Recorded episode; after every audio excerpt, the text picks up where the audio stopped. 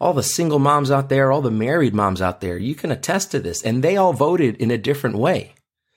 You know, single men, married men, and married women voted approximately 54 to 46 in favor of the Republicans, uh, percentage wise. But single women voted for Democrats over Republicans 68 to 32. And that completely nullified the three other groups.